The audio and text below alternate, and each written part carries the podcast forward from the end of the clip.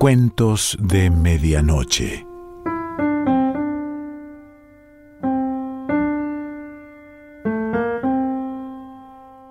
El cuento de hoy se titula Capricho y pertenece a Giovanni Verga.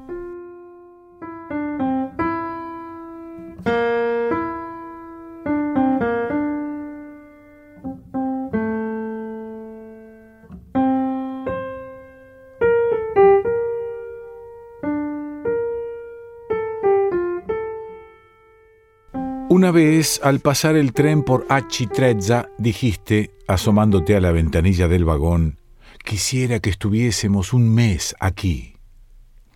Volvimos, y pasamos no un mes, sino 48 horas. Los campesinos, que tanto abrían los ojos al ver tus grandes baúles, creían que ibas a quedarte allí dos años. A la mañana del tercer día, cansada de ver eternamente aquel verde y aquel azul, y de contar los carros que pasaban por el camino, estabas en la estación y jugueteando impaciente con la cadenilla de tu frasco de olor, alargabas el cuello para divisar un tren que no llegaba nunca. En aquellas 48 horas hicimos todo lo que se puede hacer en Achitrezza paseamos por el polvo de la carretera, trepamos a las rocas, con el pretexto de aprender a remar, te hiciste bajo el guante unas ampollitas que robaban los besos. Pasamos en el mar una noche lo más romántica, echando las redes, como para hacer algo que a los barqueros les pudiera parecer merecedor de pescar un reuma.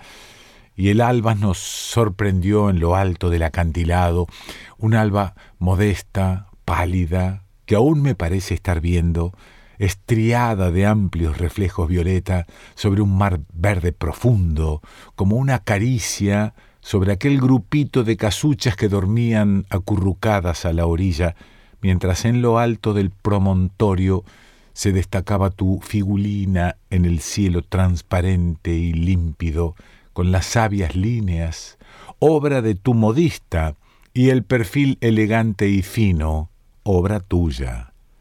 Llevabas un vestidito gris que parecía hecho aposta para entonar con los colores del alba. Lindo cuadro en verdad. Y bien se adivinaba que tú lo sabías, según la manera de modelar a tu cuerpo el chal y el modo con que sonreías con tus ojazos muy abiertos y cansados ante el extraño espectáculo, al que se añadía lo extraño también de estar tú presente. ¿Qué pasaba entonces por tu cabecita frente al naciente sol? ¿Le preguntaste acaso en qué hemisferio te encontraría de allí a un mes? Dijiste tan solo ingenuamente, no comprendo cómo se puede vivir aquí toda la vida. Y sin embargo, ya ves, la cosa es más fácil de lo que parece. Basta, primero, con no poseer cien mil liras de renta y en compensación pasar toda clase de trabajo entre aquellos peñascos gigantescos encuadrados en el azul que te hacían palmotear de admiración.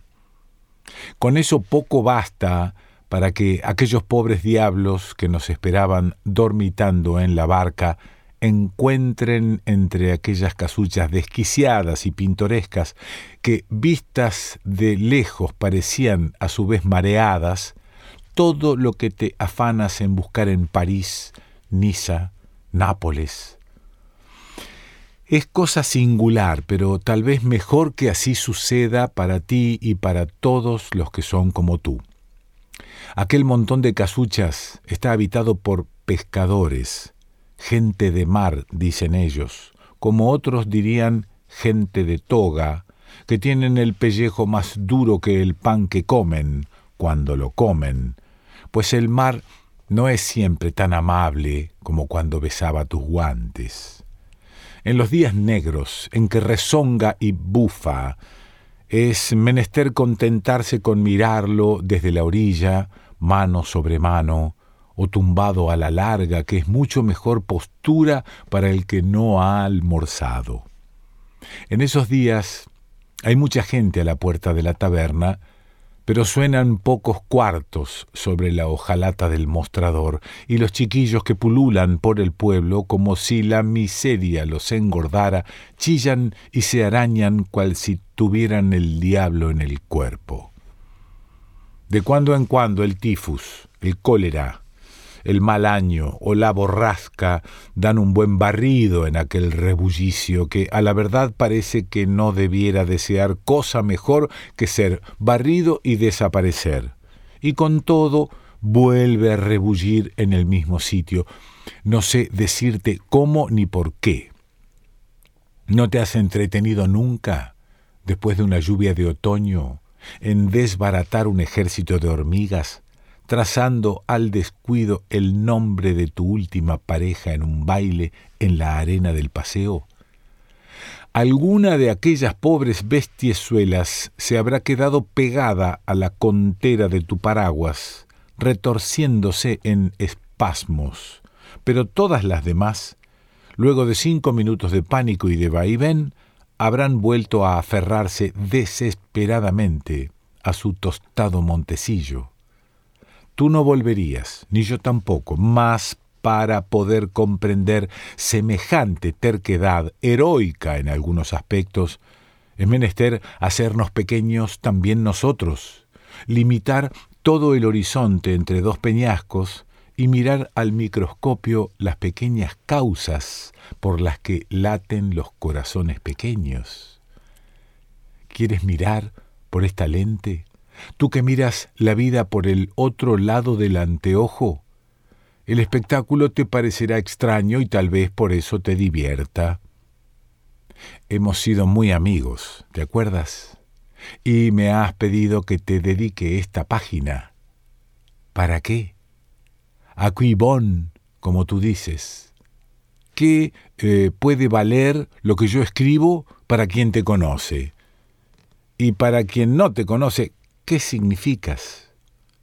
El caso es que me he acordado de tu capricho un día que he vuelto a ver a aquella pobre mujer a quien solías dar limosna con pretexto de comprarle las naranjas que tenía puestas en fila en un banquillo ante su puerta.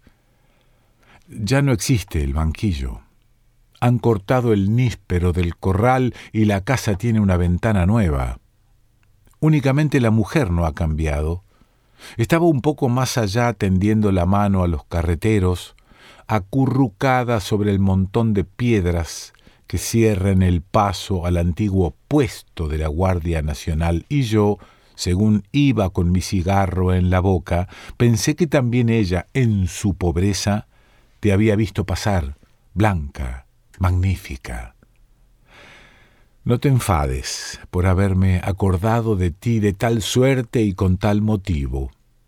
A más de los gratos recuerdos que me dejaste, tengo otros cien, vagos, confusos, dispares, recogidos aquí y allá, no sé dónde, acaso algunos son recuerdos de sueños tenidos con los ojos abiertos, y en el revoltiño que hacían en mi memoria, al pasar yo por aquella calleja donde han transcurrido tantas cosas placenteras y dolorosas, la mantilla de aquella mujeruca temblorosa, acurrucada, ponía una nota triste y me hacía pensar en ti, en todo satisfecha, incluso de la adulación que ofrece a tus pies el periódico de modas, citándote frecuentemente a la cabeza de la crónica elegante y en el deseo de ver tu nombre en las páginas de un libro. Cuando escriba el libro, ¿acaso tú ya no pienses en ello? Entre tanto, mi recuerdo, en todos sentidos tan lejos de ti, embriagado de fiestas y flores, te hará el efecto de una brisa deliciosa en medio de las ardientes veladas de tu eterno carnaval. El día que vuelvas allí, si es que vuelves, y nos sentemos otra vez el uno junto al otro, a rodar pedruscos con el pie y fantasías con el pensamiento, hablaremos tal vez de las embriagueces que la vida ofrece en otras partes. Puedes también imaginar que mi pensamiento se ha acogido a aquel ignorado rincón del mundo porque en él se ha posado tu pie, por apartar mis ojos del brillo que por doquier te sigue, sea de gemas o de fiebre, o porque te he buscado inútilmente por todos los lugares que la moda hace placenteros.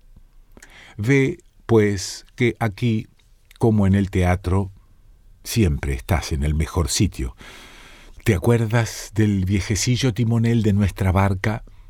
Le debes ese tributo de agradecimiento porque ha evitado diez veces, lo menos, que se te mojaran tus lindas medias azules.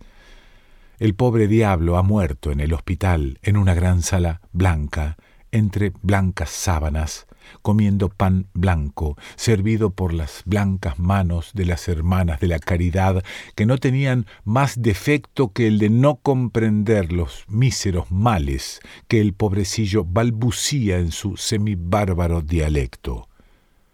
Pero de haber deseado algo, él habría querido morir en aquel rincón oscuro junto al fuego, donde tantos años había sido su cama, bajo las tejas, tanto que, cuando se lo llevaron, lloraba quejándose mansamente, como hacen los viejos. Había vivido siempre entre aquellas cuatro piedras, frente a aquel mar hermoso y traidor, con el que tuvo que luchar día tras día para sacar con qué pasar la vida y no dejar en él el pellejo, y con todo en los momentos en que tomaba el sol tranquilamente acurrucado en la barca, con las rodillas entre los brazos, no habría vuelto la cara para mirarte, y habrías buscado en vano en aquellos ojos atónitos el reflejo de tu belleza, como cuando tantas frentes altivas se inclinan a tu paso en los espléndidos salones y te miras en los ojos envidiosos de tus mejores amigas. La vida es rica, como ves, en su inexhausta variedad y puedes, por lo tanto, sin escrúpulos, gozar a tu manera de la parte de riqueza que te ha correspondido. Aquella muchacha, por ejemplo, que asomaba la cabeza tras el tiesto de albahaca, cuando el rumor de tu vestido revolucionaba la calleja, si veía en la ventana de enfrente otro rostro para ella conocidísimo, sonreía, como si también ella estuviera vestida de seda.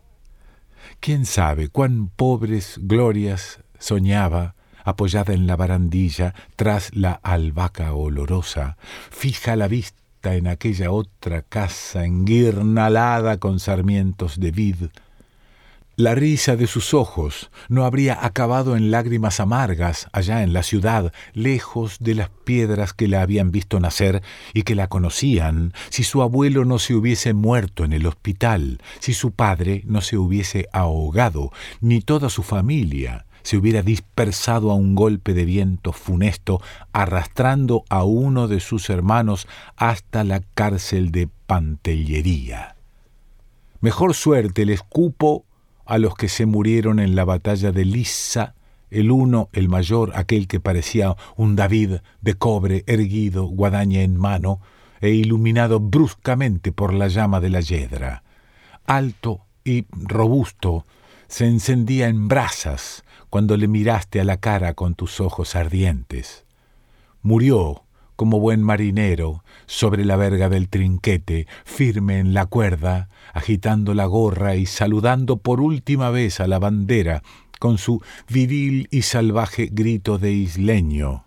El otro, aquel hombre que en el islote no se atrevía a tocarte el pie para librarlo del lazo tendido a los conejos, y en el que te habías prendido de aturdida que eres, se perdió una tosca noche de invierno, solo, entre las olas desencadenadas, separada su barca de la playa, donde le esperaban los suyos, corriendo como locos de un lado a otro en sesenta millas de tinieblas y tempestad. Tú no habrías podido imaginarte el desesperado y tétrico valor de que era capaz para luchar contra muerte tal el hombre que se atemorizaba ante la obra maestra de tu zapatero. Mejor para los que se han muerto y no comen el pan del rey, como el pobrecillo que está en la cárcel, ni ese otro pan que come su hermana, ni andar como la mujer de las naranjas, viviendo de la gracia de Dios, una gracia harto exigua en Hachi Trezza. Esos, al menos, no han ya menester nada.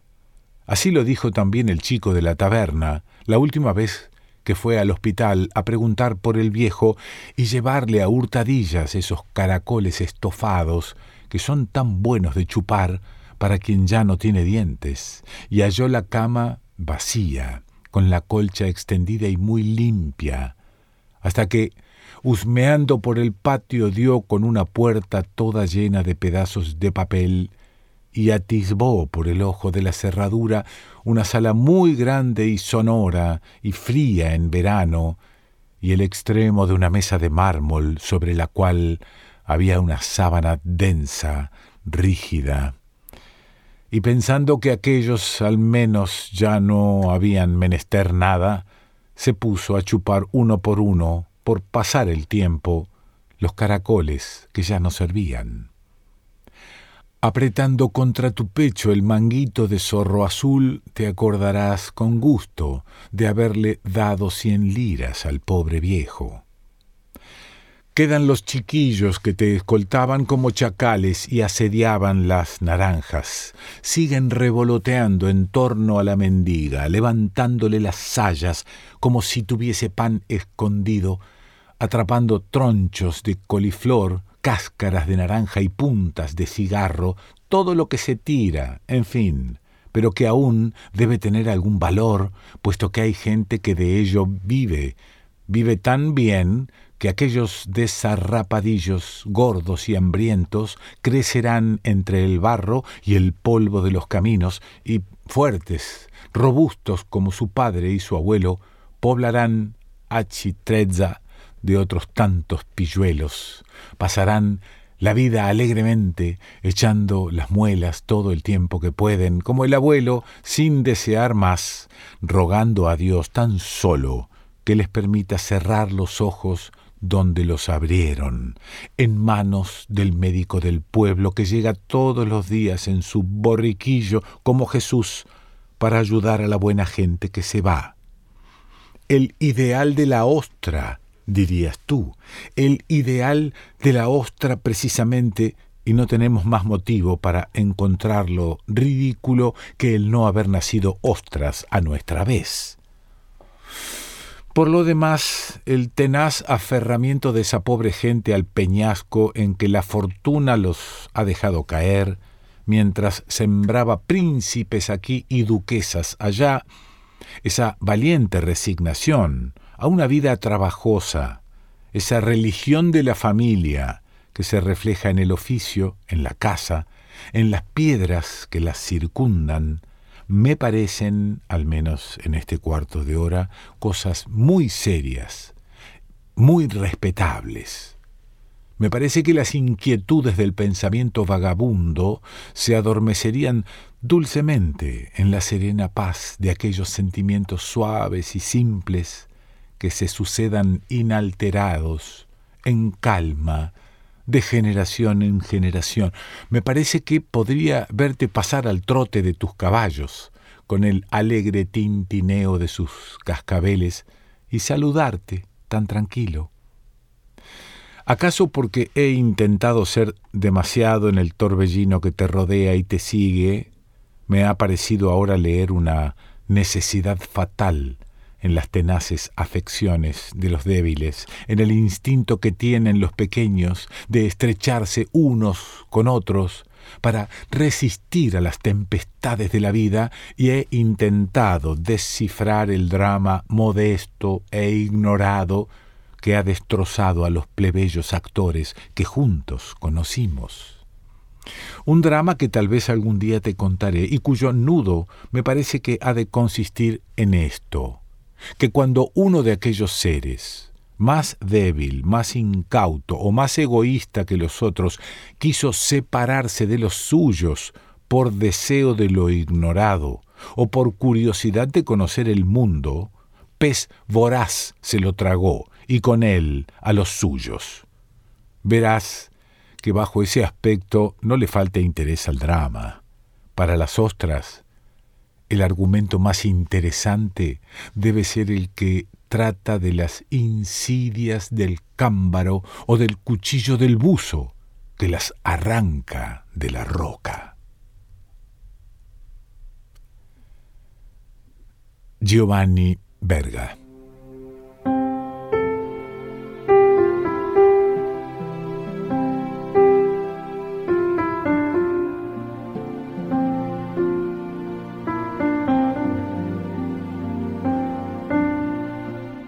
De Medianoche.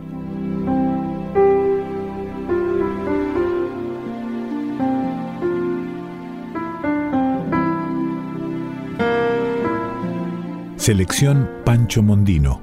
Idea y lectura Quique Pessoa.